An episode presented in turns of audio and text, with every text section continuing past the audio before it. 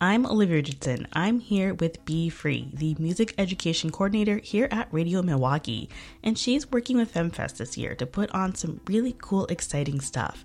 In case you didn't know, FemFest is an organization that has been around since 2015. It was started by women and femme identifying people to give a platform to those who may be disenfranchised in creative spaces.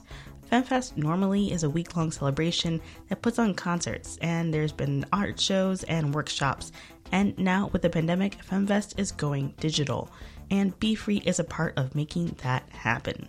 Here's B. I'm really good friends with a lot of the organizers who are behind the organization itself.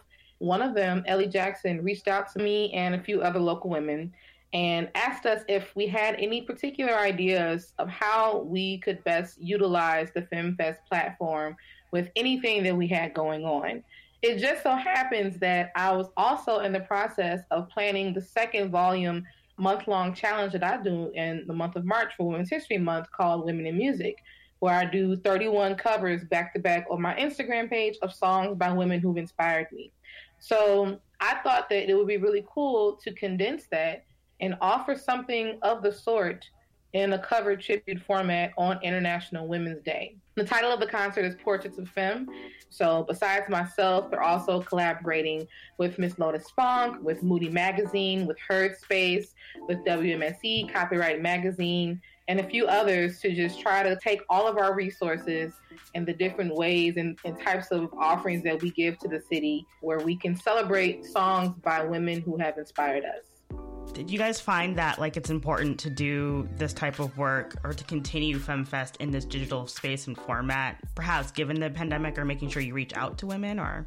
I think the fact that we're in this situation that we are has only made everybody that much more open to collaboration and, and accessibility because everybody couldn't always come to FemFest. But with this being in this format, it's completely accessible because folks can get to it from wherever they are. And the fact that we're doing a lot of things digitally also makes it archivable. Who knows how long we're going to be in this situation? Like if we happen to be in another scenario in the near or farther future where we have to continue finding other ways to create, this will serve as a really great template, but also just a really great opportunity to stay connected. Like that's one of the biggest aspects that's missing in the pandemic is connectivity. Like we can't be with everybody. We can't, you know, chill and, and hang and go to concerts or go to these artistic things and be around the people we want to be around. So having at least this lets people know that we're here and no matter where you are, you can be with us too through this.